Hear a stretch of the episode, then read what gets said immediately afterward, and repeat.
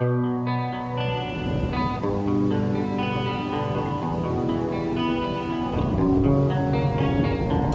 will not be pushed, filed, stamped, indexed, briefed, debriefed, or numbered. My life is my own.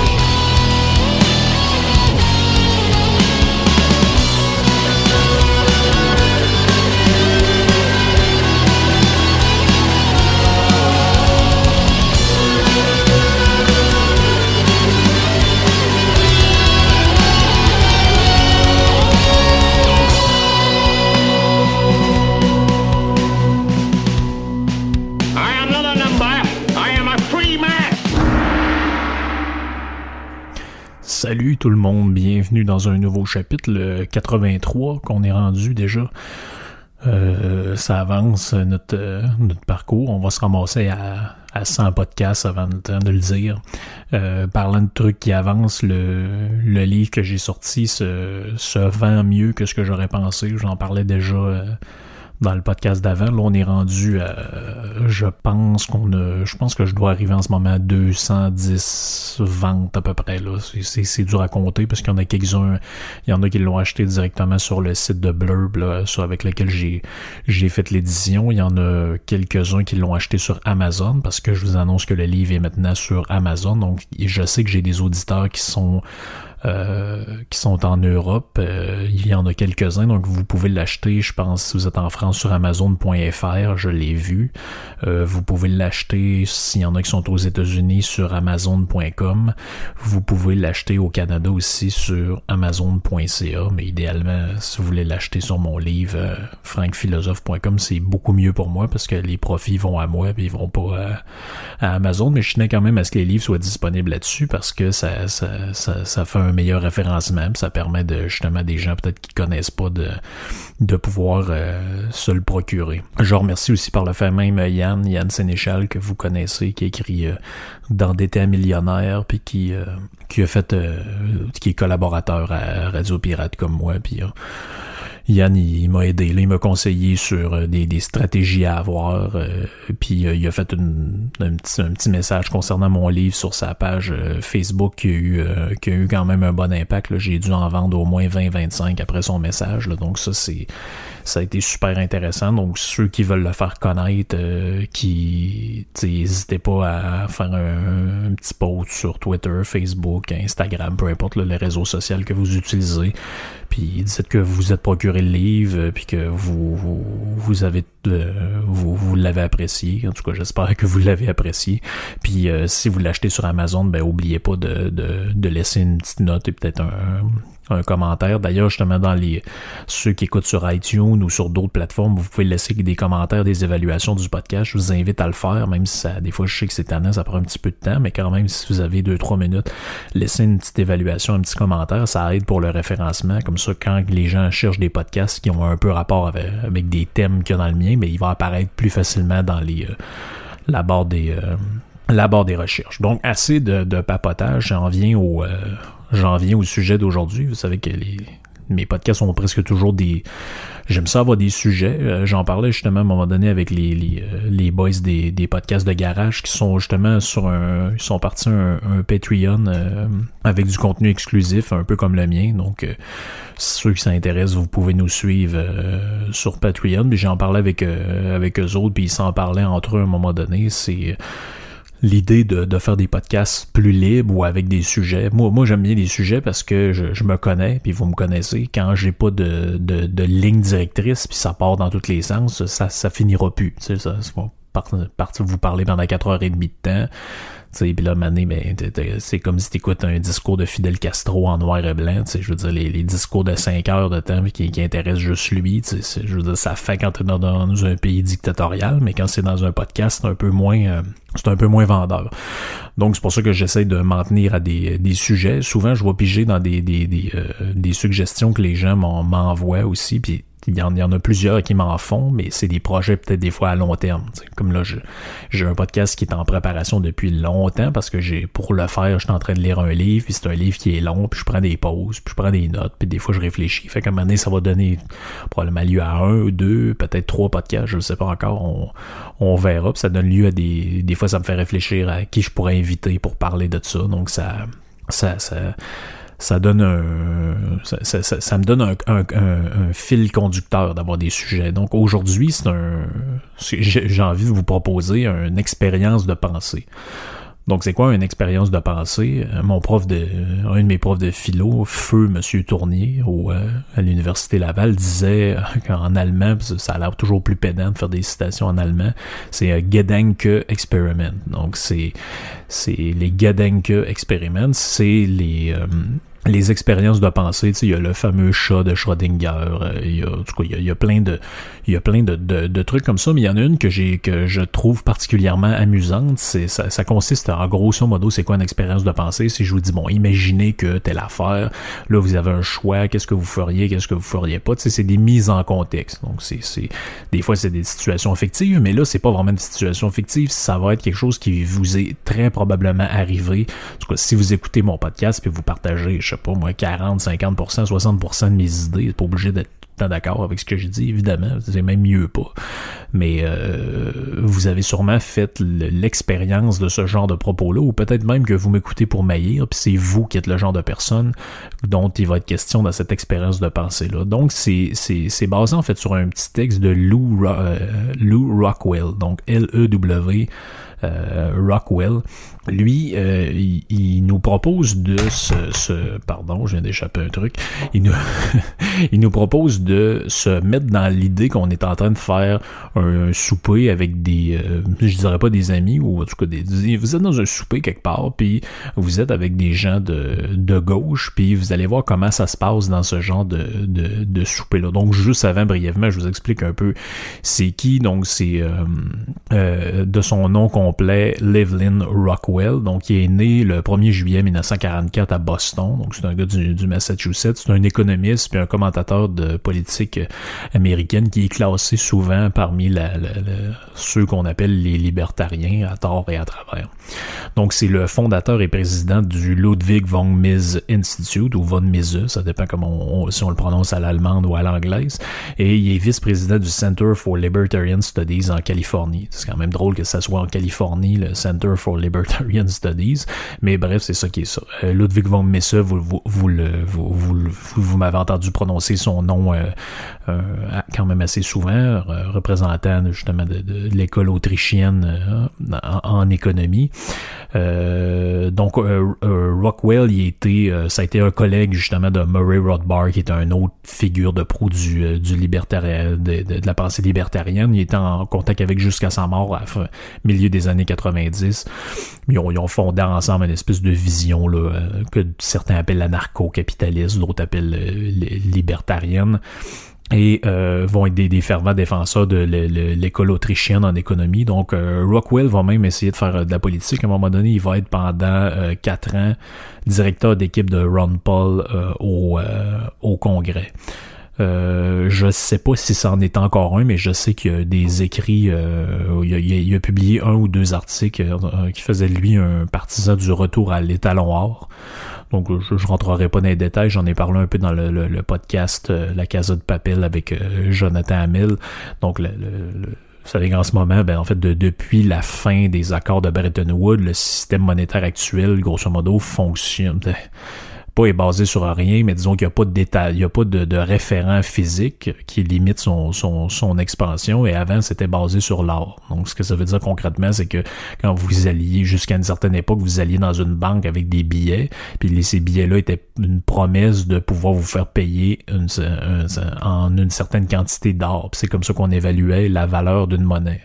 Donc évidemment, ça a été abandonné avec le temps, mais il y a des gens qui sont demeurés des partisans de ça parce que ça limitait le contrôle de l'État. En fait, pour eux, c'était le seul et unique moyen de limiter l'inflation. Donc, ça veut dire toutes les, les, les quantitative easing que les États font, émettre de la monnaie, imprimer de l'argent comme on fait en ce moment, mais c'est impossible, ou en tout cas, c'est limité quand vous êtes sur une monnaie qui est étalée à en tout cas, quelque chose de physique comme l'or. Donc, c'est une brève présentation du bonhomme pour euh, nous expliquer euh, un peu c'est qui.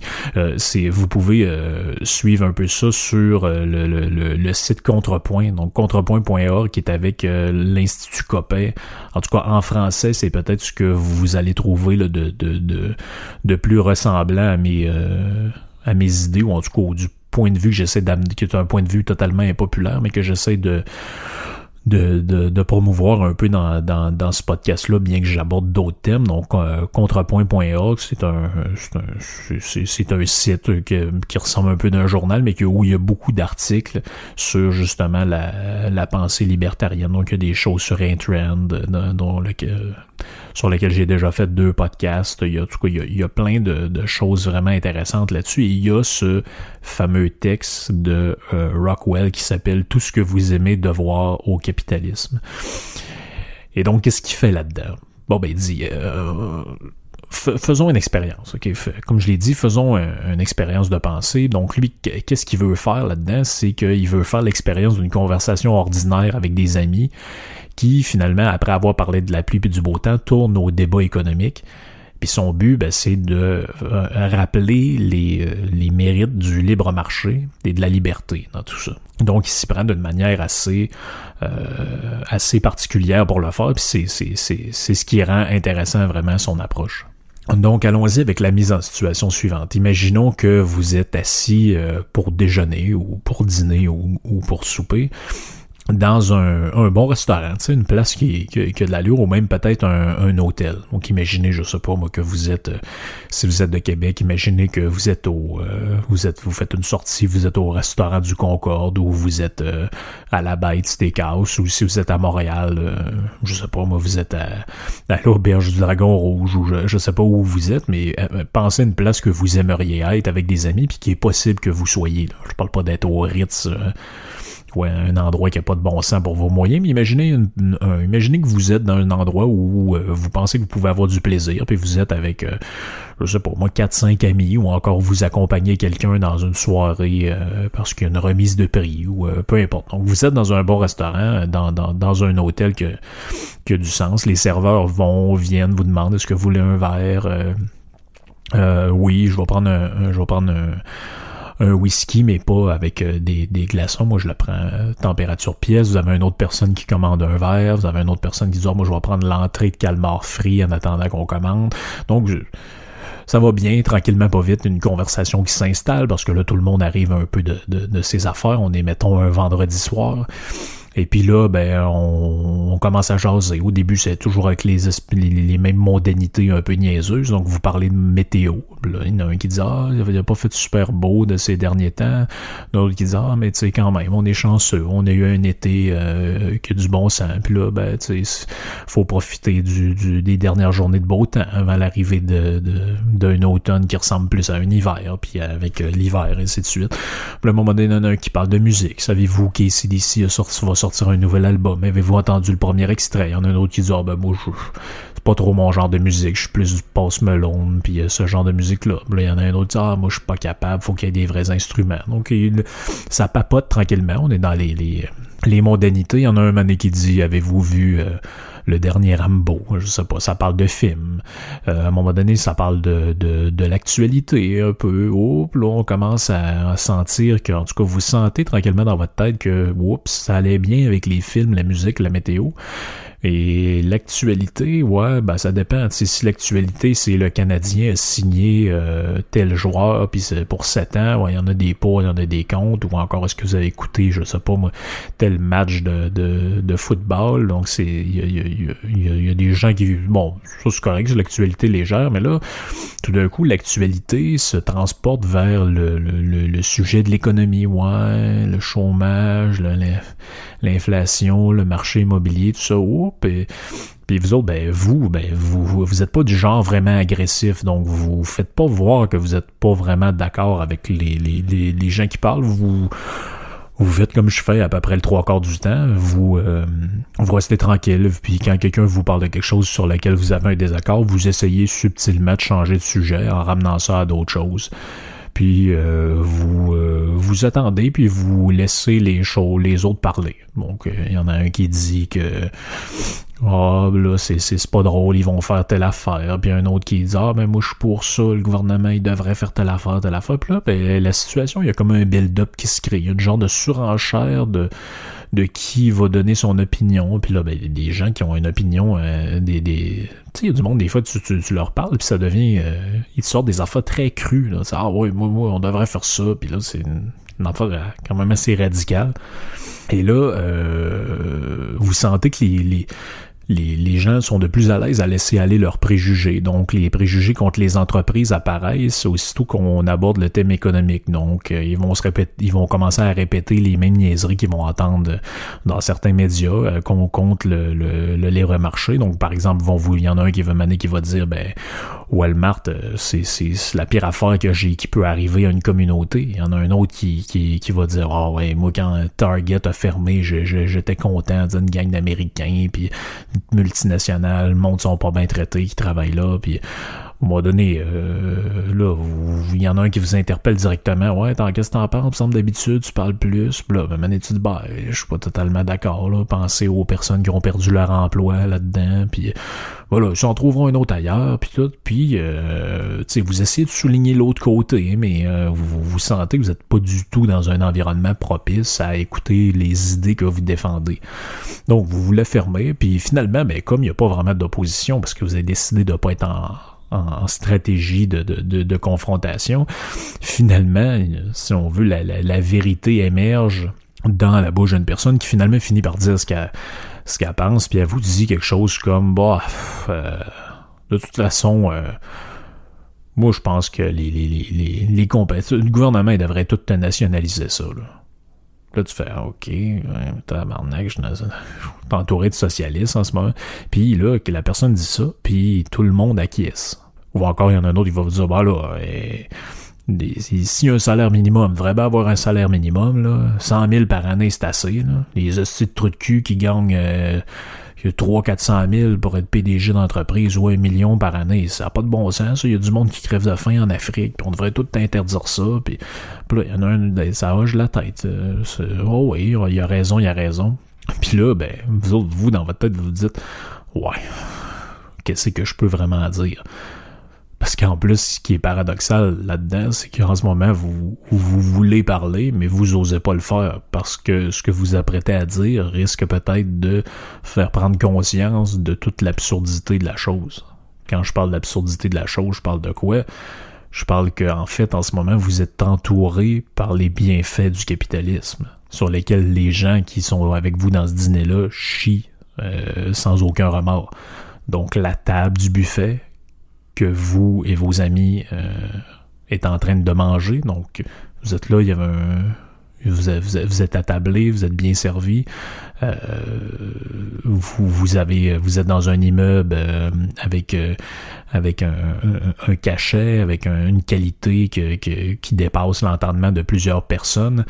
Je veux dire, vous avez accès à des aliments à prix inférieur que ce qui était à disposition de toute personne vivante dans le passé, qu'il soit un roi, un seigneur, un duc ou même le pape. En fait, vous êtes en train de vivre un événement qui aurait même pas été imaginable 50 ans plus tôt. Si vous remontez en 1950 ou en 1960, puis vous expliquez aux gens de la, population normale qu'à un moment donné, dans la vie, on va pouvoir être dans un grand hôtel bien habillé puis se faire amener à table des, des drinks, même en ayant un, emploi, par exemple, au salaire minimum ou quelque chose comme ça, on peut, peut se payer ça une fois de temps en temps, les gens auraient éclaté de rire. Mais non, c'est impossible, ça arrivera jamais, ça c'est pour la vie des gens riches et célèbres. Puis euh, Lockwell le dit là-dedans, il dit toute l'histoire de l'humanité a été, on pourrait la définir ou la réécrire sous l'angle de la lutte pour la nourriture. Pourtant, cette lutte-là a été abolie. Vous, vous êtes dans une, vous êtes attablé dans un hôtel, puis vous êtes en train de vivre. En fait, pas seulement pour les riches dans toute cette histoire-là, mais tous ceux qui vivent dans des, des économies développées. Je veux dire, il n'y a pas grand monde qui lutte pour avoir de la nourriture. Les gens qui ont un travail, puis les gens qui, qui peu importe la qualité de travail qu'ils ont, euh, je veux dire, sont capables de se payer des expériences qui avant n'étaient que du luxe. Il dit si vous pouviez remonter dans le passé, puis aller rencontrer un homme médiéval, les gens penseraient que vous êtes euh, dans, le palais présidentiel en ce moment, ou que vous êtes, euh, je veux dire, la, vision de gens qui sont en train de se prélasser comme ça en, profitant des largesses du, de, de leurs conditions de vie. Ça relève de l'utopie. On parle même d'époque où même le roi, à une certaine période de l'année, ne mange pas de viande. Parce qu'il n'y en a plus, parce qu'il y a une famine, parce qu'à un moment donné, on est obligé de manger un peu de pain ranci, parce que c'est ça qu'on a à manger. Mais cette réalité-là, si vous êtes dans votre tête, vous écoutez tous les, gens autour de vous parler, ben vous, vous, êtes en train de dire, ben c'est parce que cette réalité-là, on la doit au capitalisme. En fait, on la doit à des, à des siècles d'enrichissement puis d'accumulation d'argent dans des mains de personnes libres qui ont consacré leur vie à trouver, à faire de l'innovation technologique, à, faire de la concurrence avec d'autres pour euh, être, de, être meilleur et être meilleur, puis finalement, avec des millions de personnes, à développer un réseau global économique qui euh, vous permet d'avoir ce, ce, ce dîner-là, cette simple, cette simple scène-là où vous êtes, est impossible dans un monde où il n'y a pas ce système-là. Donc là, vous. Je sais pas trop c'est quoi que j'ai envie de dire, tu sais, je, vois-tu me parler, je vois-tu me la fermer. Et là, ben, vous pensez, vous vous dites, ouais, l'épargne, l'investissement, les risques, le travail de centaines d'années, un nombre incalculable de personnes qui ont travaillé là-dedans pour faire en sorte de rendre ce souper-là possible un jour dans toute tout l'enchaînement des scènes qui se sont produits dans le passé, puis de toute l'histoire qui s'est déroulée avant nous, ben, les gens qui sont là, ils l'ignorent complètement. Ce qui fait qu'assis en face de vous à table, c'est bizarre, mais il y a des gens bien éduqués qui s'imaginent que la, fin, la, la, la façon de mettre fin au malheur dans le monde, ça va passer par une forme de socialisation. Oh oui, euh, le gouvernement, il devrait faire ça. Ah, il devrait avoir une. Tu moi, combien de fois j'ai entendu des affaires du genre, il devrait avoir une loi pour faire des enfants, là, il devrait avoir un permis pour ça, de tuer le monde épais qui ont des enfants. Puis, tu sais, comme j'ai déjà dit, faites attention à ce que vous souhaitez, vous pourriez bien l'obtenir c'est il y, a, un aspect un peu euh, un peu un peu intense là-dedans. Donc les gens s'imaginent que ben une loi ou encore une taxe ou une mesure gouvernementale, ben ça va régler tous les problèmes du monde. Euh, pourtant, ce qui est le pire là-dedans, c'est que c'est pour ça que vous voulez pas trop parler, parce que vous dites, ben, si je dis que ces gens-là sont des socialistes ou si je les accuse d'être euh, d'être communiste, ils vont me dire ben non, t'exagères, euh, nous autres on, on, on veut pas ce que c'était en Union soviétique, puis euh, tu sais ça ça ça pas rapport, puis on le sait que c'était pas cool avec Staline puis tout. Tu sais nous autres ce qu'on veut c'est c'est autre chose que ça parce que dans leur tête, ils s'imaginent qu'il peut avoir une amélioration sociale qui va être dû à une espèce de mouvement politique pour enlever l'argent des mains du privé pour le mettre dans les mains de l'État. Les fameuses phrases qu'on voit, là, Eat the rich. Qu'est-ce que vous pensez que ça veut dire, ça, cette patente-là? Ça veut pas dire de prendre l'argent des. des euh, ça veut pas dire de prendre l'argent à, Jeff Bezos ou à, Bill Gates puis de la redonner comme de l'argent de Monopoly aux pauvres un peu partout dans le monde. Non, non, ça veut dire l'imposer, donc la faire capter par le gouvernement pour qu'après, lui, il puisse en faire à peu près n'importe quoi. Donc autour de la table, comme je l'ai dit, il y en a un qui propose de mettre un plafond sur les salaires des PDG, un autre qui dit qu'on pourrait aussi euh, euh, abolir la propriété privée ou l'argent, un autre qui dit qu'on pourrait aussi abolir le mariage, c'est un institut patriarcal. Là, vous commencez à vous dire, mais dans quel tablé de cinglé que je suis rendu. Est-ce que je suis le seul à penser que ça n'a aucun sens? Puis là, ben, vous faites comme ça m'est déjà arrivé. Vous fermez la gueule, vous, essayez de trouver, vous essayez de repérer qui là-dedans euh, est un peu emmerdé par la conversation, puis avec qui vous pourriez peut-être parler de sport pour essayer de, changer le mood un peu, ou euh, vous menez, vous pognez votre téléphone, vous dites, ah, finalement, tel joueur de baseball, là, y a-tu fait un circuit? sais, vous essayez de, de, de, de vous évader un peu finalement, ben, peu importe ce qui se passe, vous, dans votre tête, vous dites, ben, le socialisme, ça signifie toujours la priorité sur les décisions libres des individus par le remplacement de cette capacité à prendre des décisions par un plan global du gouvernement. Donc, au bout du compte, vous savez très bien que cette logique-là, ce mode de pensée-là, fera pas simplement disparaître les, les genres de dîner auxquels vous êtes en ce moment, puis les, les soirées dans des hôtels, ça va faire disparaître tout ce que nous connaissons comme il l'est euh, ou tout ce dont on peut profiter comme il l'est. Pourquoi? Parce que c'est pas possible de séparer le socialisme d'une forme de, d'autoritarisme ou de totalitarisme. Il y en a qui vont dire Ah oui, c'est le socialisme libertaire, puis l'autogestion, puis moi c'est Proudhon, puis Bakounine. Ouais, c'est, bien le fun tout ça, là, mais dans la pratique, ça a jamais existé, puis il est fort probable que ça existera jamais. Pourquoi, puis pourquoi je dis que le socialisme, c'est pas dissociable du totalitarisme? parce que si vous êtes vraiment sérieux dans votre histoire au sujet de la fin de la, propriété privée, de l'imposition des salaires plafonds, puis la, socialisation des moyens de production, vous devez également être sérieux au sujet de la fin de la liberté puis de la créativité. Parce que vous allez avoir euh, à faire face à la société tout entière, ou du moins à ce qui en reste, qui va ressembler plus ou moins à une prison. Parce qu'écoutez, si vous voulez introduire ce genre de système-là, vous allez devoir être un peu dans l'autoritarisme parce que n'importe qui qui va vouloir fonctionner en affaires puis avoir un certain succès, vous allez être obligé de dire que euh, non, ça marche pas ici, euh, c'est faut que tout passe par le gouvernement. Donc forcément, il va y avoir une forme d'autoritarisme là-dedans. Je dirais pas totalitarisme pour pas exagérer, mais forcément, il va y avoir quelque chose de l'ordre de l'autoritaire dans votre système. Donc finalement, bref, le, souhait du socialisme, c'est un souhait pour un espèce de mal euh, sans précédent pour l'homme. Donc, si on avait vraiment compris ça, ben, personne n'exprimerait son soutien décontracté pour ça en bonne compagnie. Si on avait compris vraiment ce que c'est que le socialisme, personne serait attablé avec ses amis en train de manger des raisins et du fromage dans un hôtel de luxe en train de se dire ouais finalement on devrait mettre un stop à ça puis tu sais les gens là ils devraient arrêter d'aller chez Walmart le gouvernement devrait faire fermer ça ces multinationales là oh, oh, oh, oh, oh, si tu savais ce que c'est que le socialisme je pense pas que tu irais dire ça de manière aussi décontractée en profitant d'une vie qui est possible par le système capitaliste donc est-ce que les gens autour de la table ils veulent vraiment ça? Ben, je pense pas c'est ça que vous vous dites dans votre tête, je sais. Je ne peux pas trop les confronter face à face parce qu'au bout du compte, j'ai pas l'impression que ce qu'ils veulent, c'est le socialisme cubain. C'est ce qui va arriver avec les idées qu'ils veulent, mais je pense pas que c'est ça.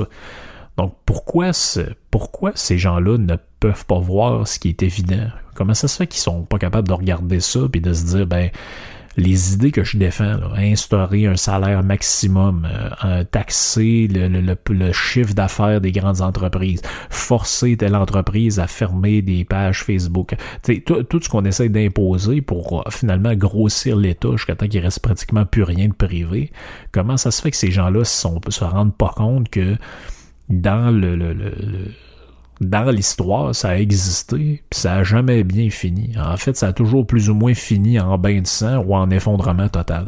Puis Lockwell le dit, ceux qui ont, vécu ou qui ont étudié ce qui s'est passé dans la fin des années 80, début des années 90, savent de quoi on parle. Encore plus ceux qui l'ont vécu comme tel dans, l'Allemagne euh, euh dans l'Allemagne communiste et dans la, Russie soviétique. Euh, je veux dire, dans les, les, les, les, gens qui, qui, dans les gens qui regardaient ça, ils ont vu un monde s'effondrer. Ils ont vu le socialisme s'effondrer. Euh, à l'époque, la gauche disait que oh non, c'est pas vrai que ça va mal là-bas. En réalité, ça c'est de la propagande capitaliste. En réalité, ça va très bien. Puis euh, ils vont même finir par dépasser les États-Unis puis l'Europe en termes de prospérité. Puis en Union soviétique, il y a 5-6 pourcentage de 5-6% de croissance par année. Puis euh, tout le monde a accès à l'école. Puis tout le monde a accès à telle affaire, telle affaire. Puis finalement, ben, un jour, ça s'est effondré. Lui, il dit, ben, c'était passionnant de voir ça d'un point de vue libertarien, comment des États pouvaient se dissoudre eux-mêmes. Ils pouvaient avoir toutes les armes, tous les pouvoirs, euh, les gens en avoir aucun, puis pourtant, quand ces gens-là ont eux-mêmes décidé qu'ils seraient plus gouvernés par ces États socialistes-là, il restait peu d'options à l'État. à un moment donné, tu peux tirer sa foule, mais je veux dire, il faut que les gens rentrent travailler, euh, sinon, qu'est-ce que tu fais? Donc, il, ça a fini par s'effondrer face à un refus de l'ensemble de la société de croire en ces mensonges euh, plus longtemps. Ça revient à la phrase dans le fameux euh, podcast que j'avais fait sur Étienne de la Boétie, sa fameuse phrase célèbre qui disait euh, Soyez résolu de ne plus servir et vous voilà libre. Donc ça résume un peu ce qui s'est passé dans ces pays-là, parce que finalement, ce qu'on a découvert quand ça s'est effondré, c'est que la technologie était archaïque, brisée, la nourriture était dégueulasse, les soins médicaux étaient catastrophiques, les gens étaient en mauvaise santé, et souffraient d'alcoolisme, de toutes sortes de maladies qui avaient presque disparu de l'autre côté de la frontière, les biens immobiliers étaient décrissés, les maisons euh, maganées, euh, c'était c'était en plus ce qui est drôle c'est que c'était défendu par la gauche ce système là puis que c'était d'autant plus décourageant de voir ce qui arrivait à la culture sous le socialisme. Donc c'était une culture d'état. Donc les artistes que le gouvernement aimait on leur faisait faire des albums puis des toiles les autres on les sacrait dans des, des, pratiquement des camps de rééducation. En tout cas ça a existé dans, à une certaine époque en Union soviétique. Donc les gens qui ont vécu ça ont vu l'échec du socialisme ils l'ont vu, de leurs yeux vus. Mais là, quoi, elle dit, il y, a, quelque chose là-dedans qu'il y en a qui n'ont pas vu. Parce que nous, on a vu ça, les gens qui ont un peu d'analyse, de, capacité d'analyse, ils ont vu l'échec carrément idéologique et technique et empirique, si je peux dire, du socialisme. Mais une autre gauche, elle, c'est pas ça qu'elle a vu. Elle, elle a vu l'échec de cette gauche-là stalinienne, antidémocratique, tout ça, mais elle, s'est dit c'est le temps de faire renaître un nouveau socialisme. Et lui, il va être maintenant démocratique, il va se présenter aux élections, puis il prétendra pas faire la, la révolution marxiste-léniniste, mais ça va être quand même au fin, au bout du compte, un autre socialisme, une autre forme de collectivisme les gens ordinaires, eux qui sont pas trop intéressés par ça, eux autres, ben, ils ont vu, euh, finalement, ils ont vu que les Américains gagnaient contre les Russes. Grosso modo, c'est ça qu'ils ont vu, puis ils se sont dit, bah, finalement, on a des meilleures bombes et de meilleures armées qu'eux autres, puis ils ont fini par s'écraser. Mais euh, si les leçons appropriées de ces effondrements-là avaient été transmises, on aurait vu l'erreur de toute forme de planification étatique. En fait, on aurait vu qu'une société qui est basée sur la liberté va toujours dépasser en efficacité puis en, bienfaisance, si je peux dire, une société coercitive basée sur la dictature ou le, contrôle du gouvernement. Mais c'est pas la leçon euh, que plusieurs semblent avoir retenue. En fait, événement, pourtant un événement aussi spectaculaire que l'effondrement de ces superpuissances-là et de tous les États qui y étaient rattachés, c'est-à-dire tous les, satellites de l'Union soviétique, ça n'a même pas été suffisant pour transmettre le message de la liberté économique. C'est vos gens qui sont autour de la table, ah oh oui, on devrait faire ça, on devrait empêcher un Ça n'a pas été assez pour vous convaincre que la liberté économique, c'est ce qu'il y a de plus fort et de plus euh, ça n'a pas été assez pour couvrir le monde entier puis les esprits entiers de leçons sur le mérite de la liberté économique et sur la, médiocrité de la planification centrale. Je pense qu'en ce moment, je ne veux pas faire de parallèle temporel, mais je pense qu'en ce moment, la planification étatique, je ne sais pas si vous êtes capable de vous en rendre compte, mais c'est un désastre.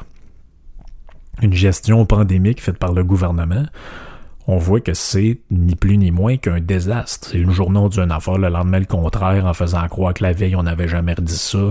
Une journée, c'est l'immunité collective, le lendemain, c'est le masque, après ça, oups, on n'est plus sûr, après ça, ça va être de chirurgie ou le lavable, après ça, un couvre-feu, pas de couvre Tu ce n'est que du, un, c'est un désastre du début à la fin.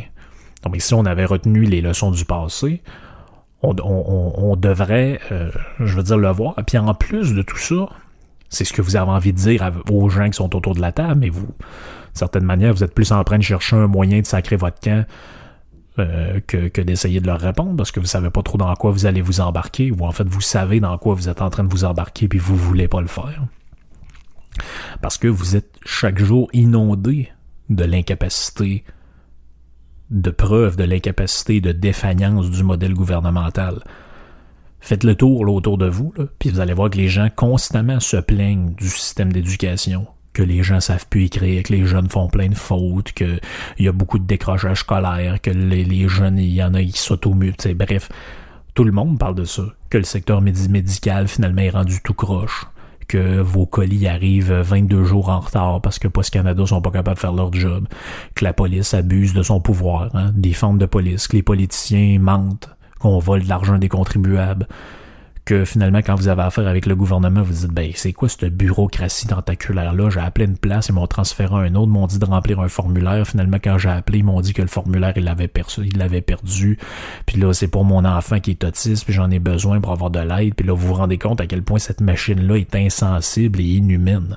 Chaque jour. Donc, non seulement c'est le passé, qui vous montre ça, mais c'est le présent. Chaque jour, vous vous rendez compte des défaillances et de la médiocrité de ce système-là.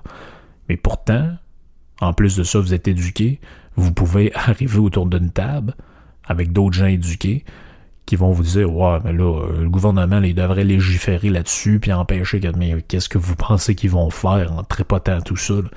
Qu'ils vont améliorer les choses? Vous pensez que des gens qui sont pas capables de faire des routes vont améliorer. Je, ça année, on sait même plus quel exemple donner. Et là-dedans, le, il, dit, ben, au bout du compte, en fait, ce qui nous manque, c'est peut-être l'éducation économique, l'éducation à la, justement, à, la logique et au, je peux presque aux mathématiques, si on veut, parce qu'il dit, en fait, ce qui nous manque, c'est une vision qui nous apprend à voir le monde comme il est. Donc, dans le fond, pas juste un assemblage de faits euh, tout croche, puis on pense une affaire, mais finalement, on dit des affaires qui, vont, qui sont le contraire de ce qu'on pense. Il dit, en fait, ce qui nous manque, c'est à éduquer les gens, à adapter les choses qu'ils voient, les faits qu'ils voient à une théorie cohérente du monde, la fameuse grille de lecture. Il dit c'est c'est vraiment là qui est le, le, le point d'achoppement. C'est ça qui fait que les gens qui sont autour de la table voient les choses de différentes manières que vous. Pourtant, ils ont les mêmes, ils ont la même, euh, ils ont leurs appris à l'école les mêmes affaires. Euh, vous, ils ont euh, la, même expérience que vous, qu'à chaque fois qu'ils font affaire avec le, avec le gouvernement, c'est ça, ça coûte trop cher, c'est tout croche, on les rembourse pas, ils sont pas servis, ils sont pas traités. Ça fait deux ans qu'ils attendent pour avoir une prothèse. Donc c'est ce, ce genre de patente-là. Mais ce qui leur manque, c'est la grille de lecture la grille de lecture qui leur permet de prendre ces faits-là, les, les rattacher ensemble et de dire Ouais. Je pense qu'on a un, je pense qu'on a un problème, puis les solutions étatiques, je pense qu'on devrait repasser. Je pense que c'est peut-être pas tout à fait euh, ce qu'il faut faire. En fait, c'est ce qu'il faut, c'est inculquer une méthode de compréhension systématique de la réalité telle qu'elle est.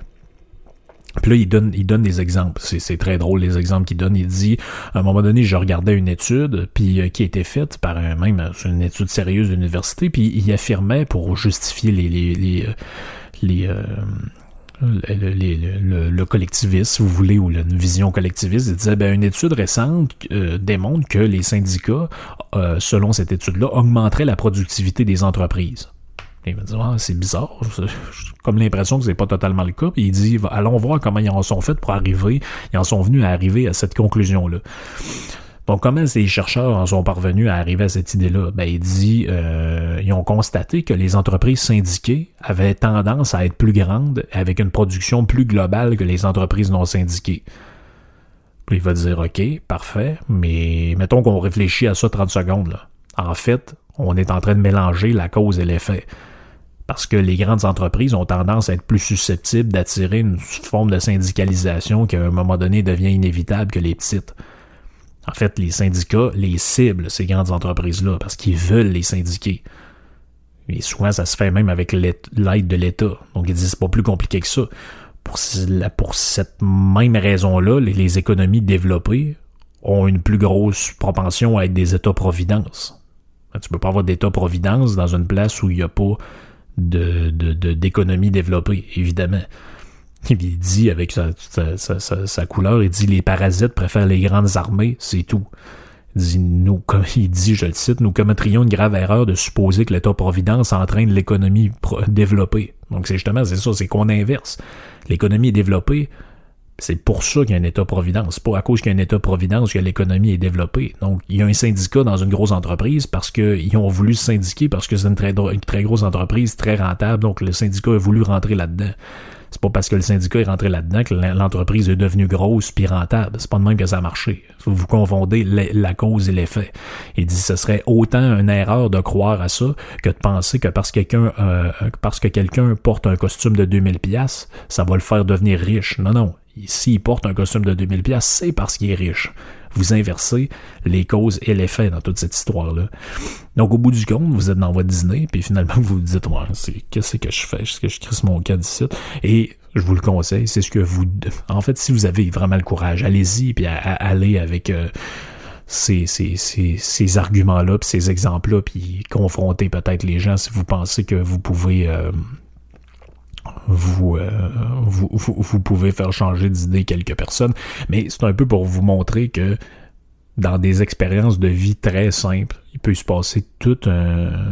On, peut, on peut faire un survol théorique de plein d'affaires. Vous êtes dans un souper avec des gens qui vous parlent de mettre des salaires euh, maximum à des PDG d'entreprise. Finalement, moi, je vous amène à l'effondrement de l'URSS puis au système collectiviste. Ben, vous, je, vous, aurais dit ça au début du podcast, vous auriez dit ouais, je vois pas le lien, mais là j'espère que vous le voyez.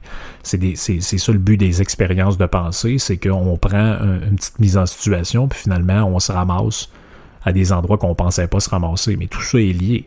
Tout ça est lié euh, fondamentalement parce que les décisions, les idées qu'on a aujourd'hui, les décisions qu'on prend sont basées sur notre passé. Puis c'est tout ce passé-là qu'on vient valider ou invalider, dépendamment de comment on, on aborde les, problèmes. Donc, dépendamment de quel côté de la table vous êtes, ou en tout cas si vous êtes celui qui se la ferme ou celui qui est en train de, de faire toutes sortes d'élucubrations.